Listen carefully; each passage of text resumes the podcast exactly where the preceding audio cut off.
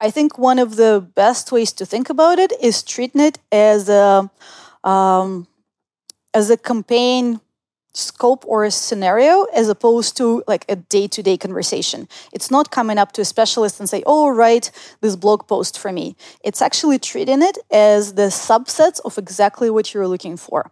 Uh, so a good example and keeping the templates of the ones that are successful. So it, one example that i really like is um, create and then the type of content you know in brackets that you're replacing and you're building that as a template. The tone the specific tone and have almost like the selection of tones that you've used or something that's specific to your brand. Then audience. Describe in detail the audience. Then goal. Is this awareness? Is this conversion? Is this education? Uh, or or the purpose? Um, the length exact length because otherwise you will get endless response from ChatGPT. Yeah. It likes, likes the long form for whatever reason. So literally a prompt for your content creation that outlines those things uh, line by line. Don't even try to put it into the sentence.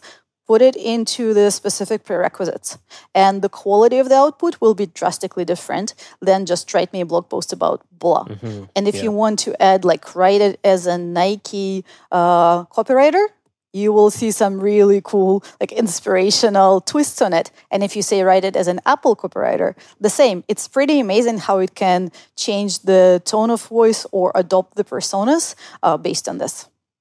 So that's Very one example. Good.